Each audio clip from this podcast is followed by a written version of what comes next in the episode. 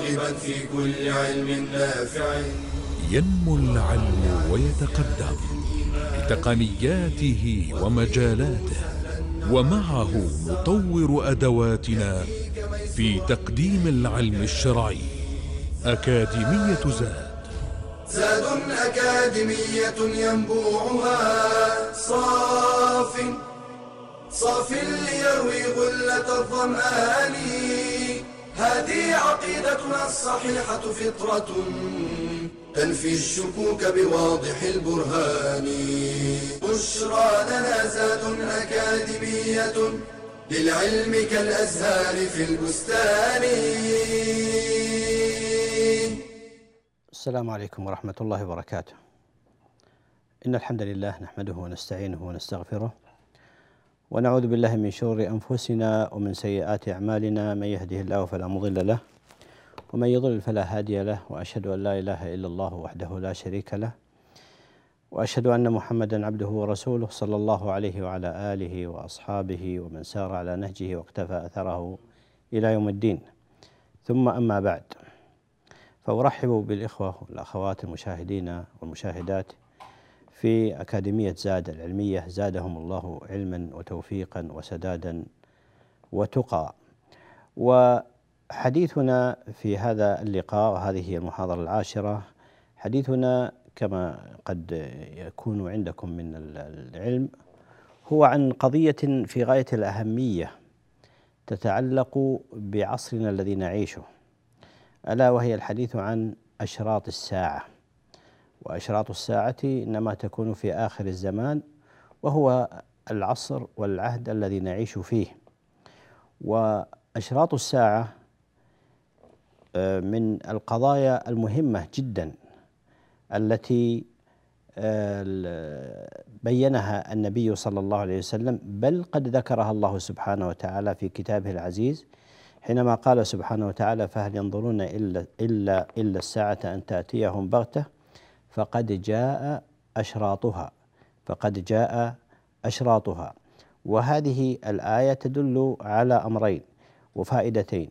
الأول أن لها أشراطا والأمر الثاني تدل على أنها قد بدأت في عصر نزول القرآن الكريم على النبي صلى الله عليه وسلم. الآن بيننا وبين عصر النبي صلى الله عليه وسلم ما يقارب الخمسة عشر قرنا ونحن لا زلنا ننتظر قيام هذه الساعة. نسأل الله ألا ندرك ذلك اليوم لأنها لا تقوم إلا على شرار الخلق. الأشراط الساعة كما هو معروف وكالمعتاد يمكن أن يبدأ في الحديث عنها بما هو المقصود بأشراطها؟ ما هو المقصود بأشراط الساعة؟ الأشراط هي من حيث اللغة هي جمع شرط بالتحريك. شرط بالتحريك وجمعها أشراط كما هو باين وظاهر وأشراط الساعة أوائلها أول ما يظهر منها وما دل عليها. فالأشراط هي جمع شرط والشرط هو العلامة التي يتميز بها الشيء عن غيره العلامة التي يتميز بها الشيء عن غيره. أما الساعة فمعروفة والساعة من حيث اللغة تطلق على جزء من ليل أو نهار وتطلق على يوم القيامة وقد كثرت مسميات ذلك اليوم لعظمه وهوله والتخويف منه والاستعداد له. فهذا بمع... هذا معنى أشراط الساعة. أشراط الساعة كما قلت هي من الأهمية بمكان. يدل على ذلك عدة أمور. أولها أنها تدخل في الإيمان ودخولها في الإيمان من جهتين من جهة أنها من الغيب الذي أمرنا بالإيمان به كما قال الله عز وجل الذين يؤمنون بالغيب. امتدح الله المتقين الذين يؤمنون بالغيب. فهذه من الغيب الذي أمرنا الله سبحانه وتعالى بالإيمان به. والأمر الثاني أنها داخلة في الإيمان باليوم الآخر. واليوم الآخر كما لا يخفى على شريف علمكم هو أحد أركان الإيمان السته أحد أركان الإيمان الستة. فالأشراط الساعة هي مقدمات اليوم الآخر وهي علاماته التي تكون آه، في بين يديه وتدل على قربه وعلى أنه يعني على بدايته. وهي داخلة أيضا وهذا مما يدل على أهميتها أنها داخلة أيضا في في في في إثبات ما نفاه المبتدعة ومعلوم أن أهل السنة يذكرون في عقائدهم دائما الأمور التي ثبتت بها أثبتتها السنة وثبتت في السنة ونفاها المعتزلة لإحياء ما نفاه أولئك وبيان ما دل عليه دلت عليه النصوص. فقد طعن حديث قديما وحديثا في إثبات بعض هذه الأشراط لأنها لم تكن يعني ممكنة في عقولهم وآرائهم وأهوائهم كما زعموا وكانوا لا يحملون يعني لا يهتمون بما ثبت عن النبي صلى الله عليه وسلم ولا ينظرون إلى الإسناد والأثر وإنما يحكمون عقولهم فنفوا مثل نزول المسيح عليه السلام الذي تواتر تواترت به النصوص عن النبي صلى الله عليه وسلم بل أشارت الآيات القرآنية إليه كما سيأتي وكذلك بالنسبة إلى يأجوج ومأجوج وغيرها من الأشراط التي نفاها المعطلة ونفاها بعض المتقدمين وأحيا هذا النفي بعض المعاصرين الذين تأثروا من أولئك في تحكيم عقولهم وعدم رفع الرأس بما ثبت عن النبي صلى الله عليه وسلم. فكان لزاما على أهل السنة أن يبينوا ما ثبت عن النبي صلى الله عليه وسلم من هذه الأمور. مما يدل على أهمية الحديث عن الساعة وأشراطها أن النبي أن جبريل عليه السلام سأل النبي صلى الله عليه وسلم عن هذا في الحديث الذي كان في آخر حياة النبي صلى الله عليه وسلم وجاء جبريل عليه السلام في صورة لم تكن معهودة من ذي قبل وهذا في آخر حياة النبي صلى الله عليه وسلم. فكأنه أراد أن يلخص أمور الدين والتركيز على أساسياته. فكانت الأسئلة التي كانت من جبريل عليه السلام إلى النبي صلى الله عليه وسلم وكان النبي صلى الله عليه وسلم يجيب على هذه الأسئلة على مشهد ومحضر من الصحابة رضوان الله تعالى عليهم فسأله عن الإسلام وسأله عن الأركان عن أركانه وسأله عن الإيمان وأركانه وسأله عن ال ال ال ال ال الإحسان ثم سأل السؤال الرابع عن الساعة. وكان جواب النبي صلى الله عليه وسلم لجبريل عليه السلام ما المسؤول عنها بأعلم من السائل؟ فالأمر غيبي خفي استأثر الله سبحانه وتعالى بعلمه فعلم الساعة من الأمور التي استأثر الله سبحانه وتعالى بها عنده. فلم يعلم بها لا ملك مقرب ولا نبي مرسل. فلذلك نفى النبي صلى الله عليه وسلم العلم بهذا ونفاه أيضا عن جبريل عليه السلام فقال ما المسؤول عنها بأعلم من السائل؟ فكان السؤال الخامس عن علاماتها وأشراطها فأجابه النبي صلى الله عليه وسلم بما هو معروف أن تلد الأمة ربتها وأن ترى الحفاة الرعاة رعاء الشاء يتطاولون في البنيان إلى آخر الحديث. فهذا يعطينا دلالة على أنه في آخر الحديث هذا قال لما انصرف جبريل عليه السلام وكان قد جاء في صورة رجل آه، يعني لا يعرفونه ولا يظهر عليه أثر السفر والغربة فلما انصرف سألوا سأل النبي صلى الله عليه وسلم الصحابة عن هذا فقالوا يعني ما ما عرفوا الصحابة رضوان الله تعالى عليهم فقال النبي صلى الله عليه وسلم هذا جبريل أتاكم يعلمكم أمر دينكم. فجعل الحديث عن الساعة وأشراطها من آه، أمر الدين الذي يجب الاعتناء به ويجب فقهه ويجب معرفته ويجب الاهتمام به. فاصل ثم نعود لاستكمال ما بدأناه في هذه المسألة. بشرى لنا زاد أكاديمية للعلم كالأزهار في البستان.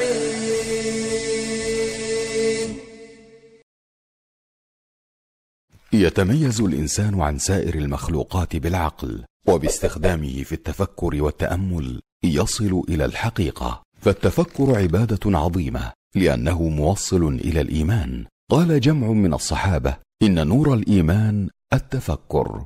وسئلت أم الدرداء عن أفضل عمل أبي الدرداء فقالت التفكر والاعتبار. فيتفكر المؤمن في بديع صنع الله تعالى في الكون ليزداد عنده اليقين بعظيم قدرة الله سبحانه ووحدانيته. قال شيخ الإسلام ابن تيمية النظر إلى المخلوقات العلوية والسفلية على وجه التفكر والاعتبار مأمور به مندوب إليه. وحين يتفكر فيما يعبد من دون الله يتبين له ضعفه وعجزه فيتبرأ من الشرك صغيره وكبيره. قال تعالى يا أيها الناس ضرب مثل فاستمعوا له. ان الذين تدعون من دون الله لن يخلقوا ذبابا ولو اجتمعوا له وان يسلبهم الذباب شيئا لا يستنقذوه منه ضعف الطالب والمطلوب. ويتفكر في القرآن الكريم ليفهمه ويعمل به.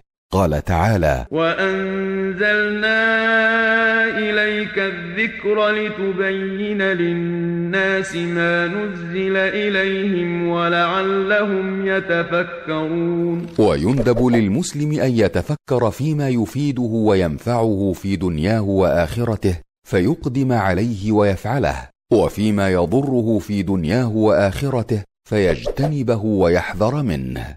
وفي الحديث احرص على ما ينفعك واستعن بالله ولا تعجز وأن يتفكر في شأن الدنيا والآخرة فيعلم أن متاع الدنيا قليل زائل وأن الآخرة خير وأبقى. قال النبي صلى الله عليه وسلم والله ما الدنيا في الآخرة إلا مثل ما يجعل أحدكم إصبعه في اليم أي في البحر فلينظر بم ترجع. بشرى لنا زاد أكاديمية للعلم كالأزهار في البستان. الحمد لله. أرحب بالإخوة والأخوات مرة أخرى. وكنا بدأنا إلى في الإشارة إلى الحديث عن أهمية الحديث عن أشراط الساعة ومدارسته وفقهه وما يتعلق به ورد الشبهات التي تثار على بعض القضايا الواردة في مثل هذه آه، الأشراط. ولا شك أن, أن, أن, أن الأشراط مما بينه النبي صلى الله عليه وسلم واعتنى به. وسيأتي في آخر المحاضرات إن شاء الله المتعلقة بموضوع أشراط الساعة التنبيه على قضايا مهمة جدا وهي ثمرات آه، الإيمان بأشراط الساعة ومعرفتها وفقهها وفقه التعامل آه، معها. ولذلك أقول إن الحديث عن الساعة وأشراطها والاهتمام بذلك من الأمور المهمة ومن أمر الدين الذي جاء به النبي صلى الله عليه وسلم كما أشرنا فيما تقدم. ولذلك اعتنى بها العلماء قديما وحديثا. وفي هذا يقول البرزنجي رحمه الله تعالى في كتابه الإشاعة آه، في أشراط الساعة يقول ولذا ولذا كان حقا على العلماء أن يشيع أو على كل عالم أن يشيع آه، أشراطها وأن يبث الأحاديث الواردة والأخبار التي واردة عن النبي صلى الله عليه وسلم في عنها وأن يرد الأوهام التي قد ترد على نحو ذلك لماذا للأهداف والثمرات التي سيأتي الحديث عنها في هذا الموضوع؟ أقول قد اعتنى بها العلماء قديما وحديثا.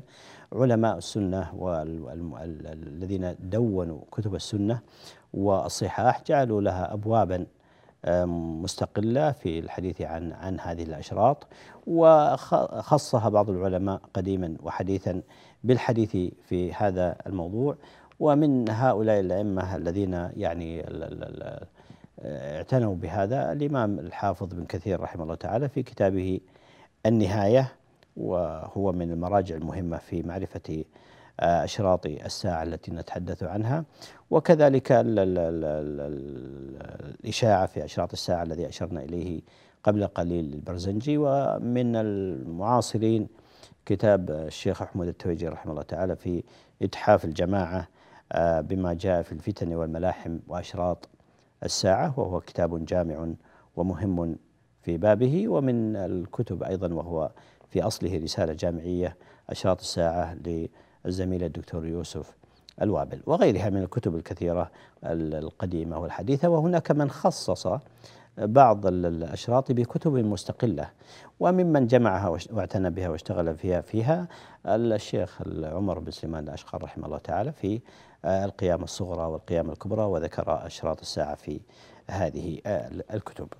المهم أن نشير إلى أن الحديث عن أشراط الساعة من الأهمية بمكان الذي يجب أن يعتني به المسلم وأن يتفقه فيه وأن يعرف الأحاديث الواردة عن النبي صلى الله عليه وسلم. وعلى طلبة العلم والعلماء أن يبثوا أحاديث أشراط الساعة وما ثبت عن النبي صلى الله عليه وسلم في هذا هذا الموضوع لأهميته بالنسبة للمسلمين وسيأتي إشارة إلى شيء من ذلك. على سبيل المثال ما يدل على أهميته أن النبي صلى الله عليه وسلم أمر بالاستعاذة من المسيح الدجال في كل تشهد في صلاتنا. التشهد الأخير. والدجال هو من أشراط الساعة التي تكون في آخر الزمان وهذا يدل على فتنته وعلى خطورة أمره وعلى ضرورة أن يفقه الإنسان أمور دينه وما قد يعترضه من هذه الأشراط التي قد تظهر وهو حي. وخاصة أننا نعيش بلا شك أننا في نعيش في آخر الزمان فنحن معرضون لظهور آه، ومعايشة بعض هذه الأشراط. ظهر بعضها وننتظر الآخر ونسأل الله أن يرزقنا الثبات على دينه والاستقامة على أمره حتى نلقاه.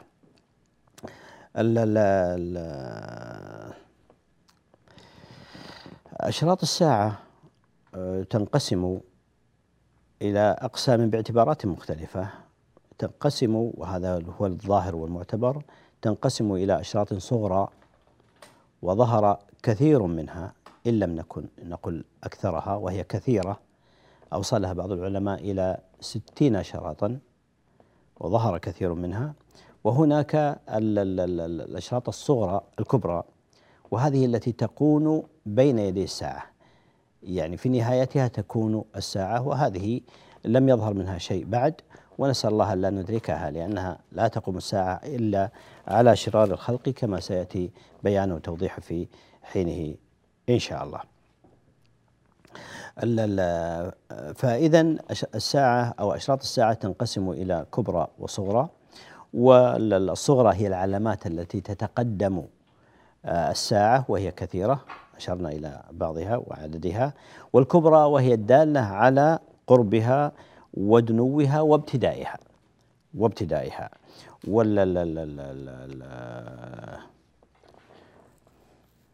والذي ينبغي أن ينبه عليه في هذا المقام أن كون الحدث أو القضية أو الأمر من أشراط الساعة فهذا لا يقتضي مدحا أو ذما أو تحريما أو كراهة أو استحبابا.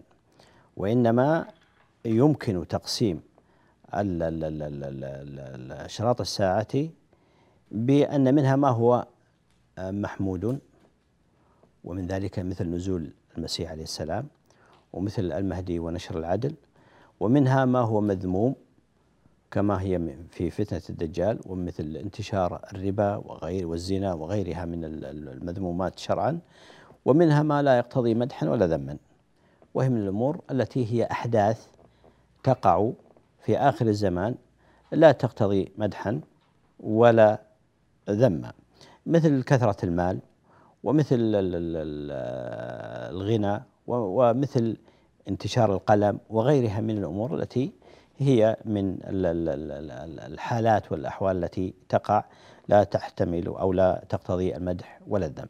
يمكن أيضا ان تقسم باعتبار آخر وخاصة الأقسام الأشراط الصغرى يمكن أن تقسم إلى ثلاثة أقسام باعتبار وقوعها من عدمه فمنها ما قد وقع كما سيأتي ومنها ما لم يقع بعد ومنها ما هو يعني واقع في في في في الحال.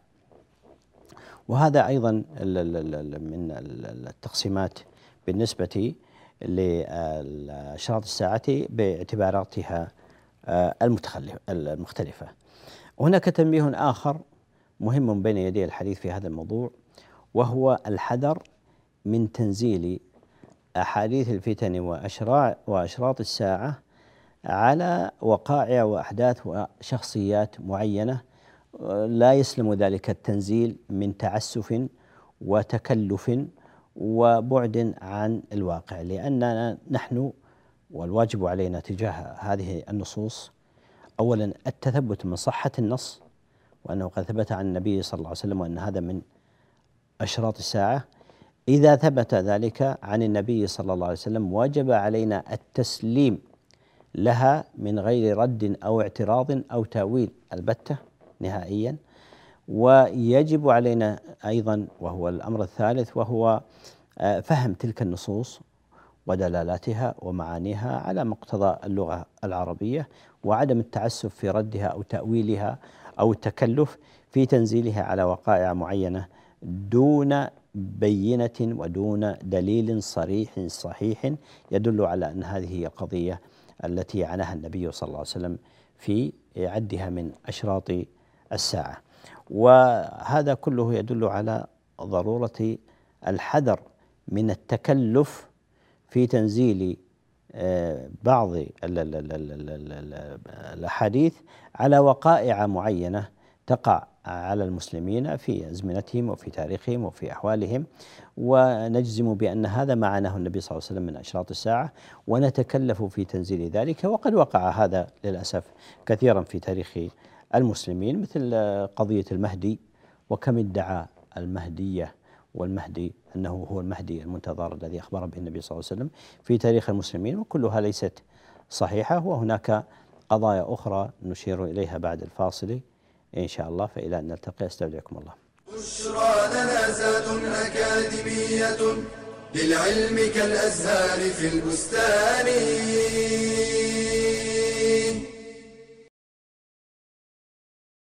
المطر الغزير هو الذي تبتل به الثياب ويحمل الناس على تغطية الرأس ويسبب وحلا وطينا وزلقة ولا حرج في الجمع بالمسجد بين المغرب والعشاء أو بين الظهر والعصر بسبب الأمطار الشديدة أو الأوحال والسيول الجارية في الطرقات ولو توقف المطر. لما في ذلك من المشقة والحرج. وأما الفجر فلا جمع بينه وبين صلاة أخرى.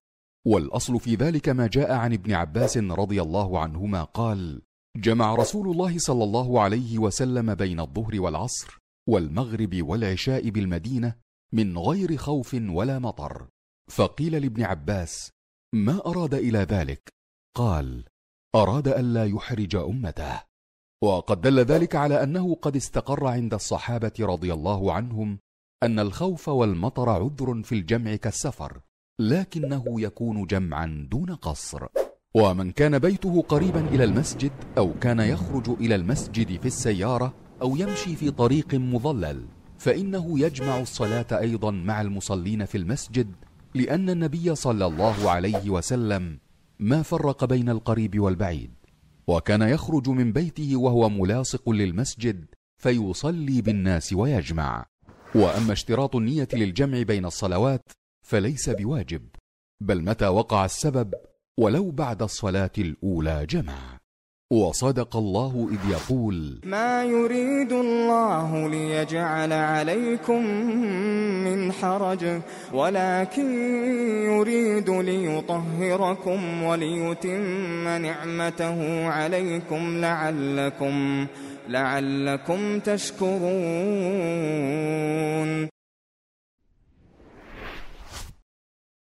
بشرى لنا زاد أكاديمية للعلم كالأزهار في البستان. السلام عليكم ورحمة الله وبركاته. أكرر الترحيب بالإخوة والأخوات المشاهدين والمشاهدات. آه، كنا تحدثنا عن قضايا مهمة جدا آه، لابد من الاهتمام بها والعناية بها وفقهها بين يدي الحديث عن أشراط الساعة.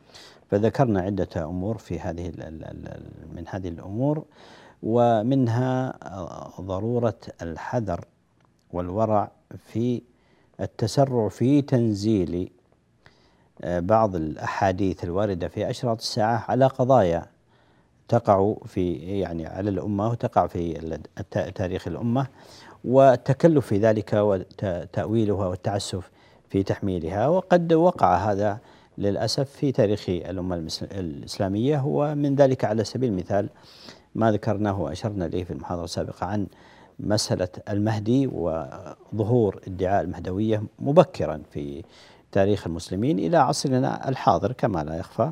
وكذلك من هذه القضايا مثل انحسار الفرات عن جبل من ذهب وتعسف بعض المعاصرين في تفسير آه، هذا الحديث والزعم بأن هذا المقصود به آه، البترول وغير ذلك من الأمور. وكذلك آه، ما ورد من حديث النبي صلى الله عليه وسلم في مقاتلة الروم وتنزيلها على بعض الأحداث التاريخية التي وقعت في عصر المسلمين اليوم. فالواجب الحذر من التعسف في تنزيل مثل هذه القضايا على أحداث تاريخية آه، تقع في في تاريخ المسلمين وفي واقعهم. آه، في هذا يقول الإمام القرطبي رحمه الله تعالى في كتابه المفهم في أحوال الموتى وأمور الآخرة قال كلاما دقيقا ومهما جدا في هذا المقام يقول والذي ينبغي أن يقال في هذا الباب أن ما أخبر به النبي صلى الله عليه وسلم من الفتن والكواعن أن ذلك يكون يعني أخبر به الصادق عليه الصلاة والسلام فلا بد أن يكون أن ذلك يكون. وتعيين الزمان في ذلك من سنة كذا يحتاج إلى طريق صحيح يقطع العذر. وإنما ذلك كوقت قيام الساعة فلا يعلم أحد أي سنة هي ولا أي شهر. انتهى كلامه رحمه الله تعالى وهذا باب وموضوع مهم في يجب الاعتناء به والاهتمام فيه. بعد ذلك ننتقل إلى الحديث عن الإشارة إلى بعض الأشراط الساعة الصغرى وهي القسم الأول من أقسام الصغرى وهي الأشراط التي وقعت الأشراط التي وقعت. وقد جاءت النصوص الدالة على وقوع بعض هذه آه، الأشراط. منها آه، قول الله عز وجل أتى أمر الله فلا تستعجلوه. وقول سبحانه وتعالى اقترب للناس حسابهم وهم في غفلة معرضون وهم في غفلة معرضون. فهذا يعني في وقت تنزل القرآن الكريم يقول الله سبحانه وتعالى هذا الأمر. وهذا دليل على وجوب الاهتمام والعناية بفقه أشراط الساعة وفقه التعامل مع ما قد يلاقيه الإنسان من هذه القضايا. وقلنا إن بعض هذه الأشراط قد وقعت بالفعل. يدل على ذلك أيضا قول النبي صلى الله عليه وسلم كما في الحديث في البخاري من حديث عبد الله بن مسعود رضي الله تعالى عنه قال عليه الصلاة والسلام خمس قد مضينا. يعني خمس من أشراط الساعة قد مضت قد مضينا. ما هي؟ الروم والدخان واللزام والبطشة والقمر والقمر. الروم يعني به ما حصل من قتال بين آه، فارس والروم. وقال الله عز وجل ألف لام ميم غلبت الروم في أدنى الأرض وهم من بعد غلبهم سيغلبون في بضع سنين. فهذه من أشراط الساعة وهذه وقعت في عهد النبي صلى الله عليه وسلم. والدخان كما جاء في وسيأتي تفصيل للكلام في تفسيره هنا وهل هما دخانان أم لا. لكن المقصود هنا في هذا الحديث هو ما أصاب قريش من مجاعة شديدة جدا. واللزام والبطشة هو ما حصل من أسر لصناديد قريش وقتل لهم في بدر. والقمر انشقاق القمر وهو من أشراط الساعة التي كانت في عهد النبي صلى الله عليه وسلم. اقتربت الساعة وانشق القمر. نص القرآن على ذلك في كتابه العزيز وهذا كان في عهد النبي صلى الله عليه وسلم. فهذه من الأشراط الخمسة من الأشراط التي وقعت في عهد النبي صلى الله عليه وسلم وقال خمس قد مضينا. آه، كون النبي صلى الله عليه وسلم يخبرنا عن أن بعض الأشراط قد وقعت فهذا مؤذن بقرب قيام الساعة بلا شك. وهذا يقتضي الاستعداد لها والاعتناء بذلك والاهتمام فيه والاجتهاد في طاعة الله سبحانه وتعالى هناك أشراط أخر مما قد مضت ومنها ومن أهمها وأجلها وأفضلها بعثة النبي صلى الله عليه وسلم فبعثة النبي صلى الله عليه وسلم هي من أشراط الساعة وقد قال النبي عليه الصلاة والسلام كما في حديث سهل بن سعد رضي الله تعالى عنه قال قال رسول الله صلى الله عليه وسلم بعثت أنا والساعة كهذه من هذه أو كهاتين وقارن بين السبابة والوسطى وقارن بين السبابة والوسطى. وهذا يدل على أن أن النبي صلى الله عليه وسلم كان من أشراط الساعة لأنه عليه الصلاة والسلام هو آخر وخاتم وأفضل الأنبياء والمرسلين وأمته صلى الله عليه وسلم ومدتها كما جاء في الحديث هي تمثل ما بين العصر إلى المغرب من آه، أزمنة الأمم السابقة وهي أقصر مدة. فهناك من الصبح إلى الظهر ثم من الظهر إلى العصر ثم من العصر إلى المغرب. فهذه آه، بعثة النبي صلى الله عليه وسلم من أشراط الساعة التي وقعت والنصوص فيها واضحة وصريحة وجلية في هذا الأمر. من هذه الأشراط التي وقعت أيضا انشقاق القمر وقد أشرنا إليه آه، قبل قليل في حديث النبي صلى الله عليه وسلم وهي وهو ما أشارت إليه الآية الكريمة في قول الله عز وجل اقتربت الساعة وانشق القمر وإن يروا آية يعرضوا ويقولوا سحر مستمر. يقول الإمام البخاري رحمه الله تعالى من حديث ابن عباس رضي الله تعالى عنهما وكذلك من حديث أنس في مسلم حديث ابن عباس في البخاري وحديث أنس في مسلم. آه، يقول النبي صلى الله عليه وسلم أو يقول الراوي أنس وابن عباس يقول يقولان سأل أهل مكة النبي صلى الله عليه وسلم آية قالوا أعطنا آية نؤمن بك ونعلم أنك مرسل من عند الله عز وجل. فقال فانشق القمر مرتين فانشق القمر مرتين فقال اقتربت الساعة وانشق القمر. قال حتى رأوا الحراء بينهما بين الفلقتين من القمر. وهذا وقع في عهد النبي صلى الله عليه وسلم وهو آية من آيات النبي صلى الله عليه وسلم ومعجزاته وهو أيضا شرط من أشراط الساعة كما أخبر الله سبحانه وتعالى. آه، من أشراط الساعة موت النبي صلى الله عليه وسلم. وهذا من أشراط الساعة الصغرى. وقد ثبت ذلك من حديث عوف بن مالك رضي الله تعالى عنه. قال قال النبي صلى الله عليه وسلم اعدد ستا بين يدي الساعة. اعدد اعدد ستا أي من أشراطها بين يدي الساعة فذكر منها قال موتي عليه الصلاة والسلام ثم فتح بيت المقدس. والحديث في البخاري. وذكر في هذا الحديث قال ثم موتان يأخذ فيكم كعقاص الغنم وهو مرض وداء يصيب الغنم. قال ثم استفاضة المال حتى يعطى الرجل مئة دينار فيظل ساخطا. وهذه من الأشراط. الصغرى أيضا. قال ثم هدنة تكون بينكم وبين بني الأصفر. تكون بينكم وبين بني الأصفر وهم الروم فيغدرون ويأتون في ثمانين راية أو غاية والراية والغاية آه، كلاهما صحيح وكلاهما يدل على العلم والراية التي يحملها الجيش دائما. قال آه، كل غاية اثنا عشر ألفا. فهذه من الأشراط التي ذكرها النبي صلى الله عليه وسلم في هذا الحديث وكلها قد وقعت. من هذه الأشراط فتح بيت المقدس وهو الذي ورد في الحديث كما تقدم وقد كان ذلك سنة آه، ست عشرة من هجرة النبي صلى الله عليه وسلم في عهد عمر بن الخطاب رضي الله تعالى عنه وأرضاه. آه، بهذا نكون قد انتهت زمن المحاضرة. نلتقي بعد في اللقاء القادم إن شاء الله. إلى ذلك الحين. أستودعكم الله الذي لا تضيع ودائعه. سبحانك اللهم وبحمدك أشهد أن لا إله إلا أنت أستغفرك وأتوب إليك. والسلام عليكم ورحمة الله وبركاته. يا راغبا في كل علم نافع. ينمو العلم ويتقدم بتقنياته ومجالاته ومعه نطور أدواتنا في تقديم العلم الشرعي.